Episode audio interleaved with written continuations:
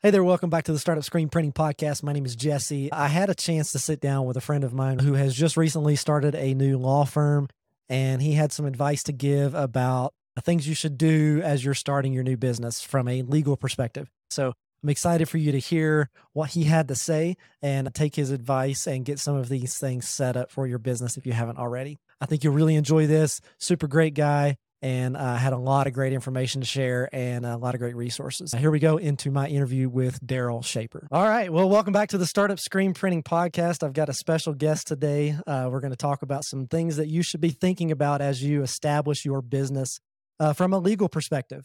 And so I've got my friend Darryl Schaper here with us today. Darryl, uh, why don't you tell us a little bit about yourself and your business, um, and then we'll get into some strategies that uh, small business owners and these startups that that are watching this should be considering as they get their business established. Awesome. Well, Jesse, first of all, it's a pleasure to see you. And I'm a, I'm a huge fan of yours. And I love that you're helping, helping folks with their businesses and screen printing. Um, so I won't bore you guys, and we can go into it deeper if you want to, but it's kind of interesting. I went to law school at the University of Texas some thirty years ago, and practiced law at Texas's biggest, biggest law firm for about two years and was miserable. Just hated it. Uh, yeah, it was, I, I, I like, yeah, it was not for me. Um, they work you hard and they don't treat you well. So I left and I got into technology. I joined Compaq Computer in Houston, Texas, where I was from, and spent basically the next twenty-eight years in technology and built a really successful startup over the last few years. And I've gotten fascinated over the years with artificial intelligence. And I found it was super valuable in contract law in particular. So I was like, I, I hate lawyers. Lawyers were one of the biggest pains of my building business career. So I want to be a different kind of lawyer, the kind of lawyer I would have wanted to deal with. So I formed the Fixed Fee Law Firm uh, dot com, and I activated my law license, and I've been having a blast helping people, entrepreneurs and small businesses, with the sort of day-to-day stuff you need to build a business. Yeah, that's fantastic. And, and uh, you know, I will speak to Darryl's uh, character. He's a fantastic leader and a, and a great person. We worked together uh, when I worked at Aero Electronics here in Colorado. And uh, it was a great experience. We've kept in touch. So I'm excited to hear his expertise on here. So let's just go ahead and jump into it. Darryl, what are some of the, what are some of the first things that uh, someone starting a business should really consider doing before they do anything else uh, to kind of help establish that legal entity separate from, from them personally? Well, so the, one of the first things they should do actually, and I, you and I were talking a little before, but I thought of one thing as I think about it, that's even more important. The first thing they should do is they should get on one of these sites where you can buy the domain name you want for your business. And they should search for that domain name and do not screw around. Buy it. If you see one that you like, you need to buy it immediately, because I don't know how these sort of scam artists do it. But if they see that something's been searched on and this has happened to me, they'll go buy it out from under you. So the first time you search for it, you need to buy it, okay? If you think it's pretty good, and you may end up buying too many, but they're usually twelve to twenty bucks a year, buy them, okay? And so then now you know you've got a name, right? And a dot com that you want to exist under. The next thing you, but you got to secure that name first, right? Uh, because if you can't get the name, if you decide I'm going to name it jessys screen printing dot com, and that's already taken, like, uh, you know, that you're going to have to go buy that from the guy for a lot of money or whatever. Yeah. So that's number one. Then now you have a name, you can form your company, your entity around that. You could spend a lot of time thinking about entities. You should totally do a limited liability corporation. An L L C, it's called. They are pretty simple to set up. You don't need a lawyer for that part. You can go to LegalZoom or Incfile or any of those and get that set up. Most people do it in the state where they're located, but you do not have to be in the state that you're located. You can get a registered agent and you can get a mailing service that will accept mail on your behalf in different states. So Wyoming is pretty popular because they don't have, you can be very anonymous as to who owns it.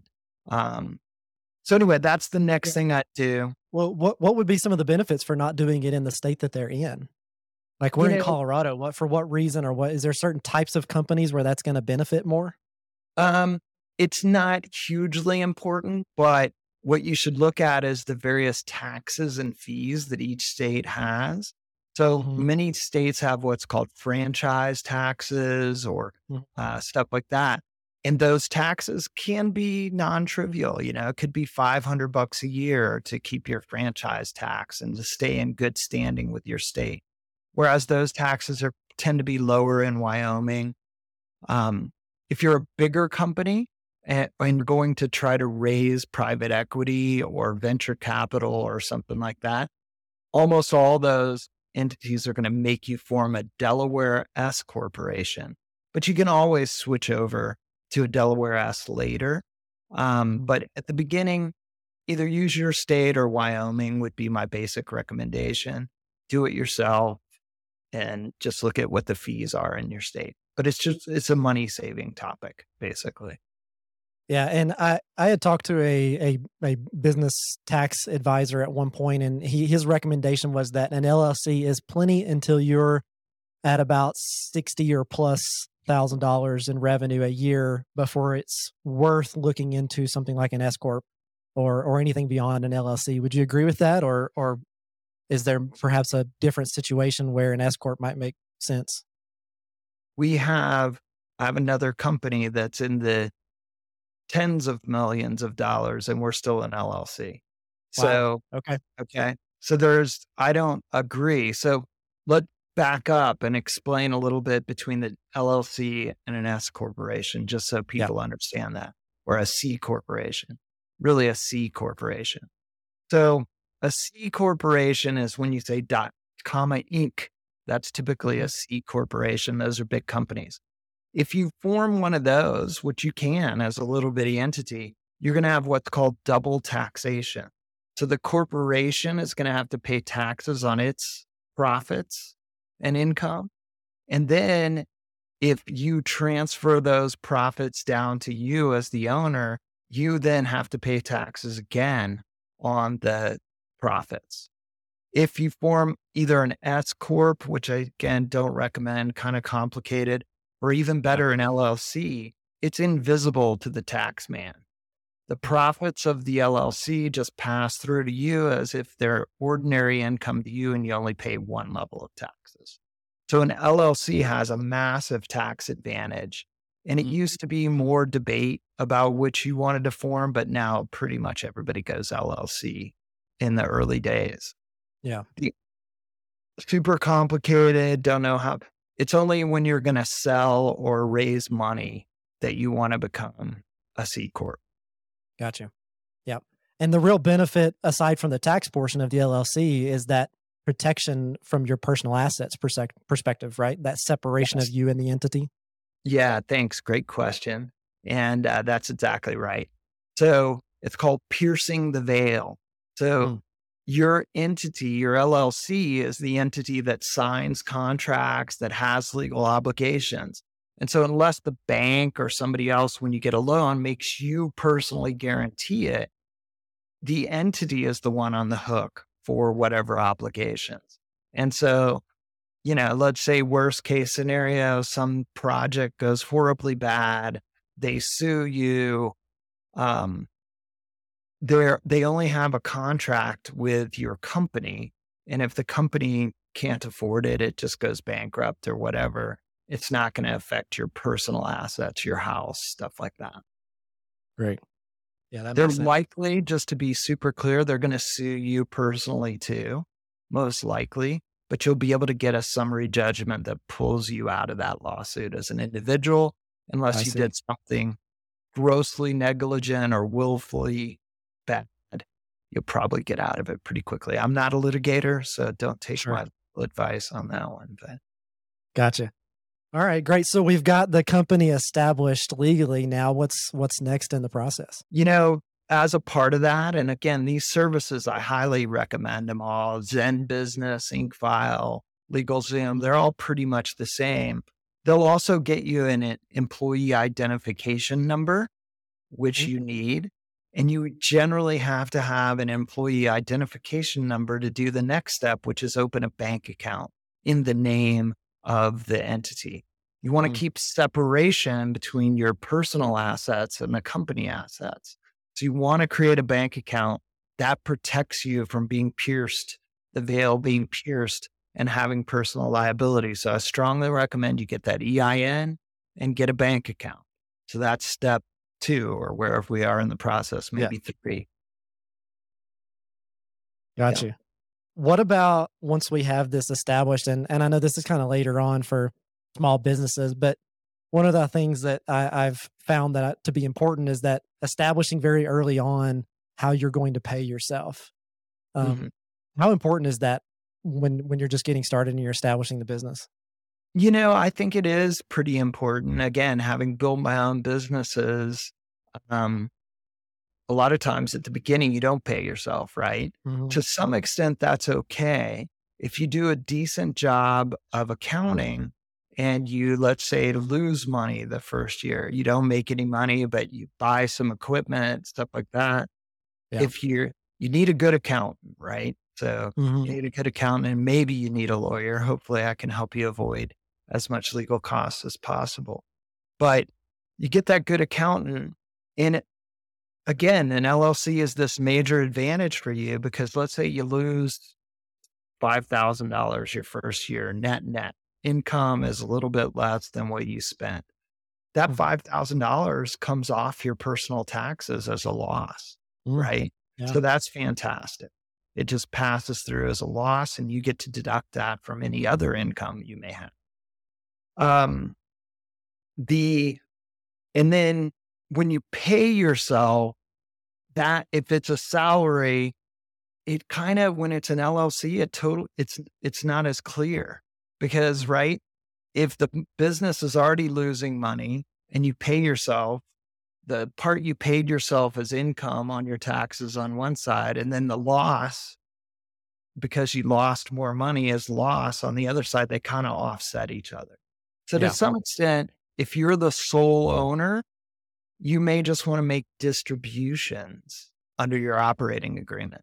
So that's pretty important too. If you do have other players involved or partners, the document that is called the operating agreement of your L L C will be important. And there will be ones that you can get right off of these legal services.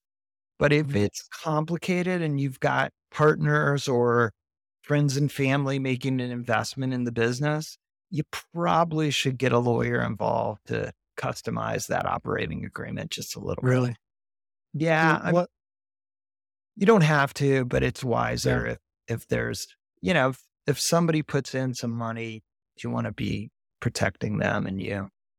Yeah. Especially with family, because that, that can be a, money can be hard with yes. family and friends. Yeah, exactly. And, you know, you want to make sure you gave them fair value for what they've invested, et cetera. Yeah. So what if it, what if it is just that solo, if, it, if we're just individual solo owner, is an operating agreement still something that should be established? It's there, you'll have it, but then it's super unimportant right now. Yeah. And again, that's the ideal setup is if you yeah. can have it just be you and your spouse that own the thing and nobody's kicking in money other than you. The cleanest, easiest way is a sole proprietor L L C. Then you control everything and nobody much is really going to go back and look at the operating agreement. But let's say you do need to go raise money at some point down the road. Now you, you pull in a, a lawyer and help think about what the provisions of the operating agreement say. Um, or if right from the beginning, you get an investment, now it's a little smarter to talk to a lawyer. Yeah. Okay. That makes sense. Yep. Great. So what else? Is there, is there anything else now that we've got Yeah, yeah. I mean, I think those are pretty good. Get a good accountant, like right from the beginning. A good bookkeeper accountant is pretty good. I'm curious, like, what do you do? Do you have, do you do your QuickBooks yourself, or what do you do? Yeah, I've done it all myself. I'm getting to a point where we're we're talking about not doing that anymore, just because of the the work that's involved to do it. Uh, you know, and and you have to be willing to to have done the research to to find all of the things, but I'm certain that there are opportunities that I'm missing out on for tax savings um, just because of my lack of uh, understanding completely of the tax code and, and business tax and stuff. So um, as my business grows, we're we're probably considering getting that next year. Um, but up until now, I've done it all myself. Yeah. To my own and detriment, you use, probably. Do you use QuickBooks? Uh, something like it. Uh, okay. I use a bookkeeping platform. It's not QuickBooks, but I use something like it. And then I, I've filed my taxes online. Yep. So that's good. Um, I like QuickBooks a lot. You can scale a business quite to quite a large level on QuickBooks too. Hmm. And I'm sure there are other ones. That's just the one I know the best. Um, yeah. And, you know, you and I should talk about it, but I think a good A bookkeeping firm that's low cost, we should try to figure out one of those that you can recommend to your folks.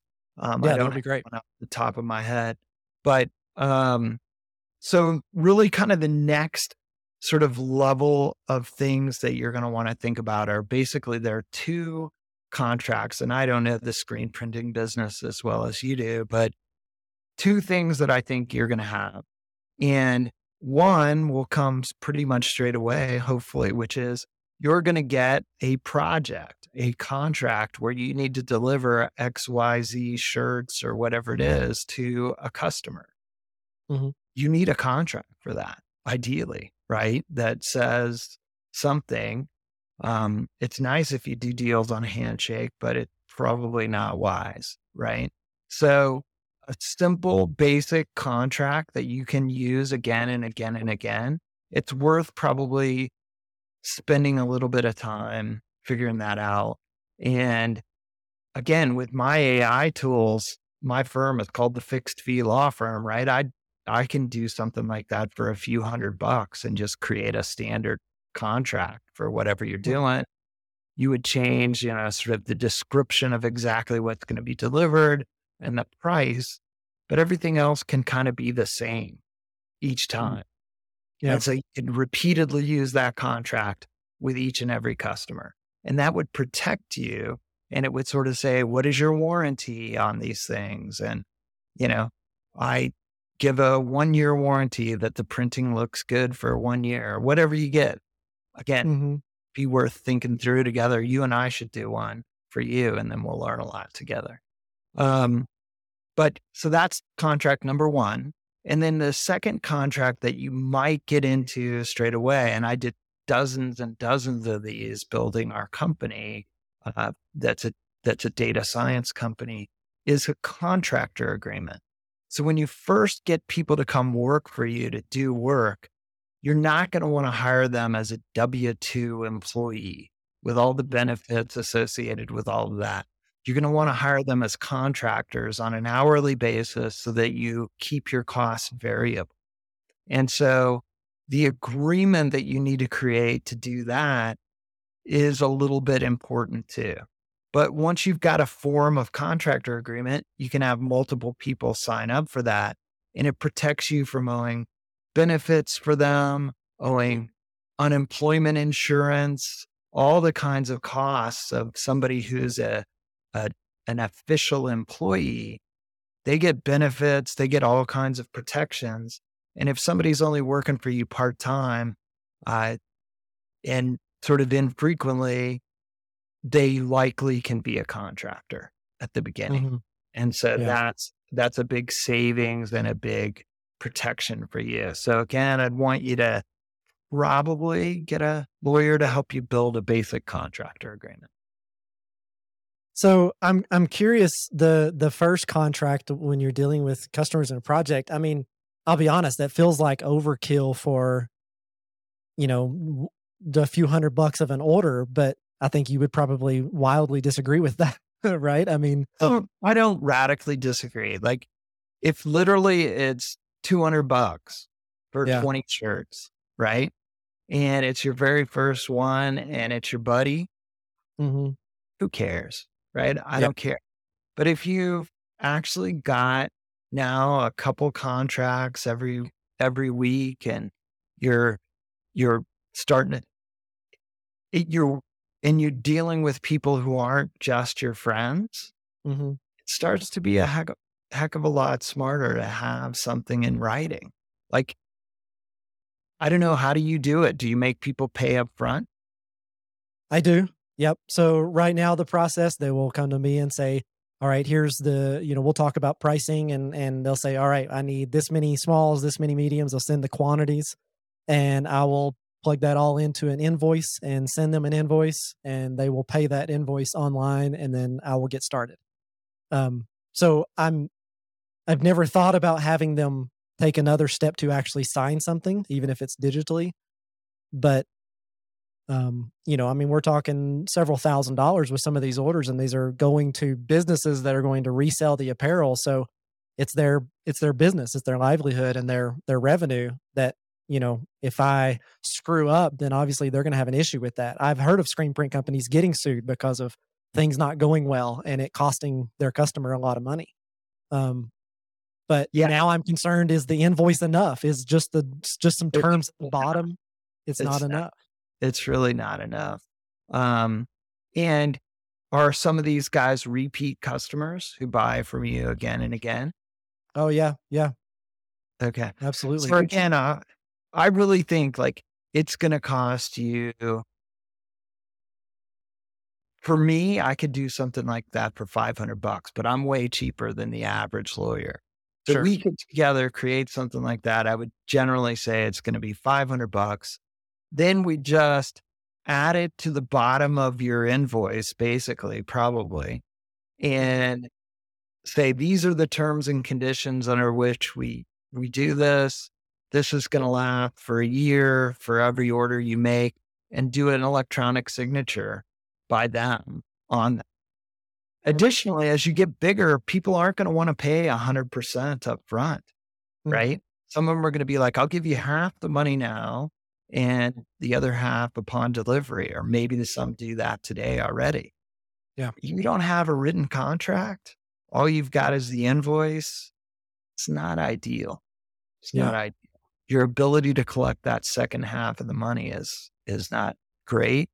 Um, and then if there is a problem, you know, there's not much to refer back to if they claim you didn't do what you were supposed to do. Yeah. What's the difference in having something on the invoice that simply just says, by paying this invoice, you agree, versus actually having them, you know, sign a, a document that is knowingly like, hey, this is a contract. It's not just an implied agreement. Yeah. I think in general, we could figure out a way to make it so that the invoice is a legal contract. It just would have pretty decent terms and conditions on the invoice. So they, yeah. you're exactly right. By them paying, they've agreed to those terms and conditions. So I think yeah. I would be comfortable if you had, if you and I like worked on your terms and conditions that are on your invoice, I'd be comfortable that that would work.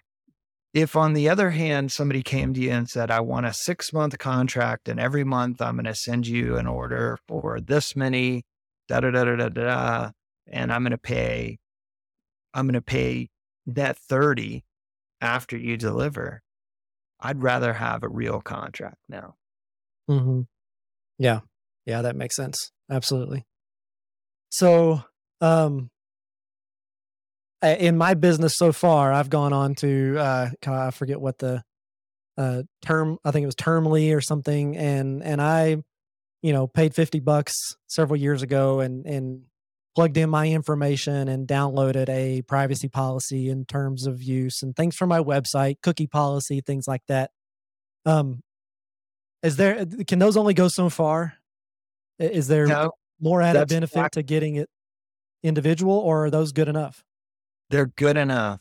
And uh, unfortunately, you like just stole one of the things I actually do for clients. Is clients will call me and I just, I set them up on Termly. So I have a I have a volume purchase price on Termly, but yep. it, it is important. Like, so again, here's one where I think Termly fixed price, normal price is one hundred eighty bucks a year. Um, what I do for my clients is I walk through Termly with them. I don't hide from them at all that I'm using Termly to build all this stuff, but we do it together, and it's a little bit complicated, right?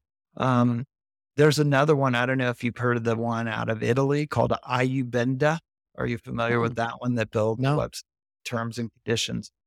It's really funny because that one's super complicated, and I've used it before for other websites, and I tried to get a volume deal with them and work with them, and they were just really hard to work with.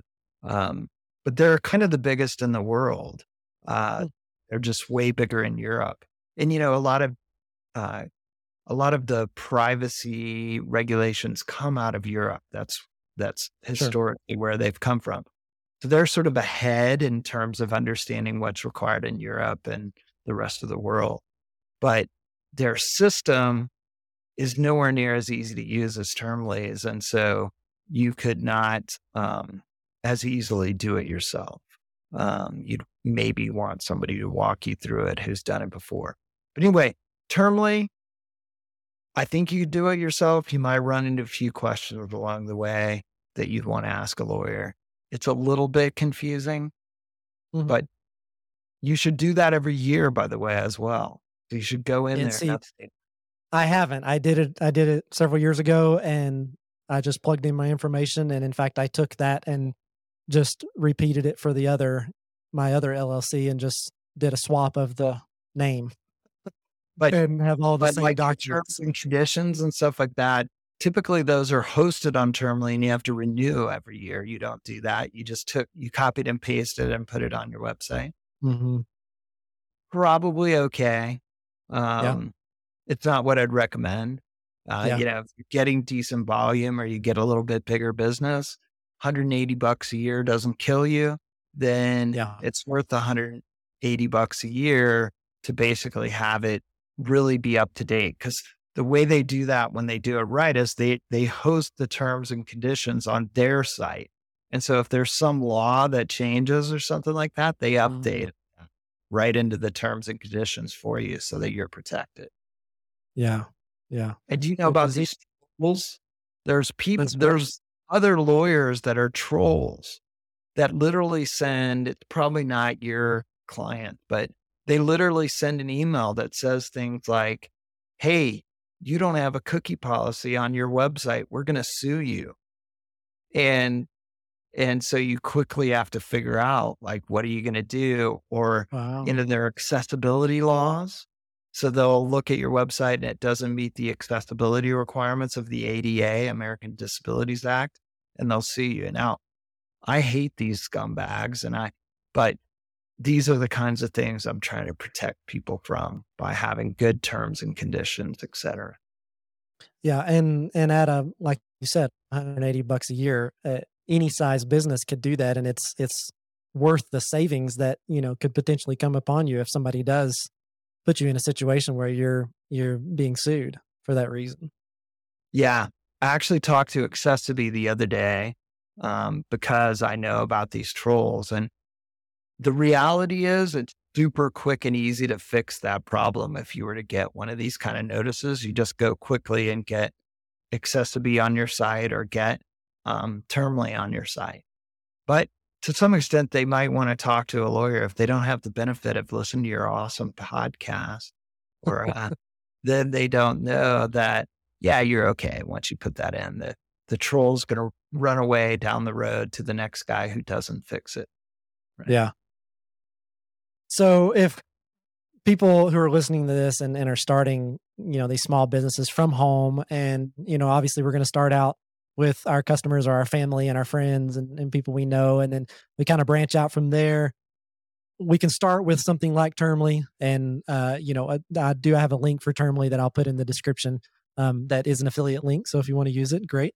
Um, and so if they start off with something like Termly, is there a point in their growth as a business that they should um, plan to work with someone like yourself, or a, a, a get a legal um, firm that can help them become a little more robust in their protections that they're using? Or is it just when when they when they're ready for that?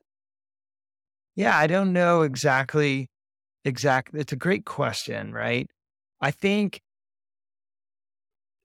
again, not knowing the screen printing industry near as well as you do, it's hard for me to know sort of when to tell you to, to mm-hmm. get after it. But if you've got a profitable company that's making money, that's generating some profits for you, and you intend to grow it to the next level, right? Mm. Yeah. Now may be the time to talk to a lawyer, right? And and and actually get your stuff buttoned down in terms of being more more careful and thoughtful.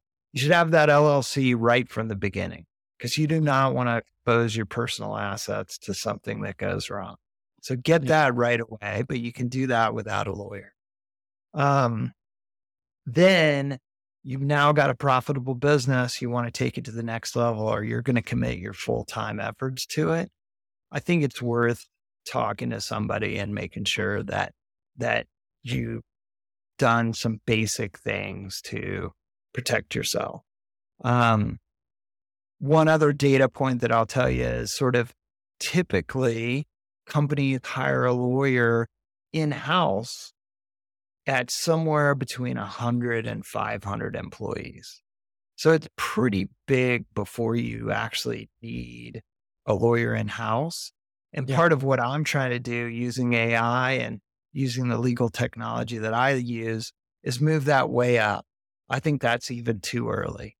I think you mm-hmm. should be a thousand plus employees before you need to have a lawyer who actually works for your company full time. So the more you can stay away from the lawyer, it's a little bit like the doctor. Once you go see a lawyer, most of them are just going to kind of bleed you dry with stuff that, that they're trying. So stay away from lawyers as much as you can. Don't go to the doctor, because unfortunately, as you know, I've had a lot of health issues, and yeah. uh, it just feels like I go back to the doctor more and more. I'm, I'm now in their clutches, and they, they make a lot of money off me. Um, So, I, unfortunately, I can't say a ton of nice things about most of the lawyers I've had experience with. I think that's the general consensus for most of the public. How sad is that, man? How sad is that? But yeah. they really, they, yeah. I, well, they I live wish, up to it. So. Yeah, they do, unfortunately. Most of the time. I think it's true. Well, that's good. I can certainly see the value in, you know, I can imagine a situation where I could go one of two paths. I could get these things buttoned up and nailed down early and then be ready for the growth because it's already there. Or I could get deep into growth and have to, uh, you know, run scattered to try and get my ducks in a row because I've gotten to a point where it's necessary, or, you know, it's just always better to have that foundation kind of set up front while you have the time and, and resources to focus on it. And, and you can kind of build and prepare for that growth. Or, you know, I'm really talking about sort of two basic contracts that I want people to get in line, in line, right? Yeah. I want them to form their L L C. I want them to get an employee identification number. I want them to get a bank account. That's to keep you from, that's to protect your personal assets. Now you're going along. I want you to eventually get a contract for with your customers, or at least good terms and conditions on your invoice. And then B, I want you to get a contract or agreement if you're starting to have people work for you and do stuff, you know, to protect you there. Those are the two things I sort of think you should do. My logic would be, number one, when you get a good sized order. So now you've gotten in a good sized order, and it looks like it's going to be a repeat order. Now I'll call up somebody, me, hopefully I'd be pleased to help people, and let's get a contract in place, right? Um, that makes sense. Now you've got this nice order. They're going to, they say they're going to order repeatedly. Let's get, let's get something tight, tightened up. Or B, I actually need to start hiring somebody other than my kid or my neighbor or whatever to come in and and do this for cash under the table, right? Um, yeah. Now, let's think about a contractor agreement, because I'm going to have somebody coming in and doing work, you know, ten, twenty hours a week because I can't keep up personally. Again, imagine that person gets hurt, whatever. You want to have various protections in the document that that that help protect you. Yeah, that makes sense. Excellent. Well, thank you, Darryl. Uh, that's great information, and and these are easy things for people to accomplish early on. And and like I said, I'm embarrassed to say I haven't had the contract portion, but we're going to work on that. All uh, right, good. I'll get something established. I could hook a book up. I know a guy. Sure, I know a guy. Excellent. So yeah, uh, why don't we wrap up when you tell people more about uh, the Fixed Fee Law Firm, and and if it's this is services that you can provide to the audience, I'd love for you to kind of give a little bit of an input on that. Sure, sure. So um, it is. It's simply w w w dot fixed fee law firm, all one word, dot com. And my email is d, the letter d, at fixed fee law firm dot com. Feel free to reach out. Um, My passion is helping entrepreneurs and small businesses. And I do this because I love doing it. And uh, I guess actually, you know, I'm going to read you. I got the nicest. Can I do this? I got the nicest yeah. feedback yesterday from a customer. And if anybody's made it this far in the, in the thing, um, then they... they have to listen to this nice review. But I helped a lady with a residential lease over the last couple of days, and she was kind enough to um, to write me a review. And ah, anyway, I, I can't find it super quickly, but basically she said, the guy went over and above. He was so kind, and and it just, it means a lot to me to help people build their businesses. And she's trying to build a little franchise selling peach cobbler in Alabama. And I'm happy to be there for people like that. Yeah, that's really cool. Well, I will, I will provide my own quick review. I mentioned early on that Darryl is, that we had, we've had a great relationship working together. And um, I've told Darryl this before, but he said something to me when I was simply a marketer, uh, a, a designer on their marketing team. And Darryl was sitting in as the V P of marketing, Uh, with an open door. And I sat there and asked him how he got in the position he was in. And he said, you know what? I think it all comes down to how you treat people. If you work hard and you're kind, that you will, you will go far. And so um, I, that's the experience I've had with Darryl. So Darryl, thank you for joining, being willing to, uh, you know, step in. I don't have a huge audience, but your willingness to share your knowledge um, and expertise with it is beyond appreciated. And uh, I've enjoyed the opportunity to catch up. Well, I stand by it. Be kind. It's a good, good it. policy. All right. Great to talk to you, Jesse. Yeah. Thanks. You too, Darryl. Have a good one. Bye. All right. I hope you enjoyed that interview with Darryl. Uh, as you can see, very knowledgeable, incredible guy. Uh, really enjoyed the opportunity to catch up with him and get his expertise and advice for those of us uh, starting our businesses.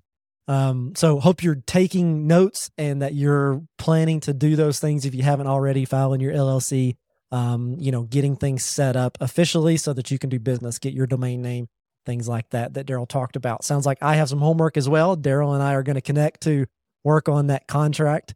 And, uh, so excited to get that in place and test it out and then share it with you all so that you can use it in your business as well.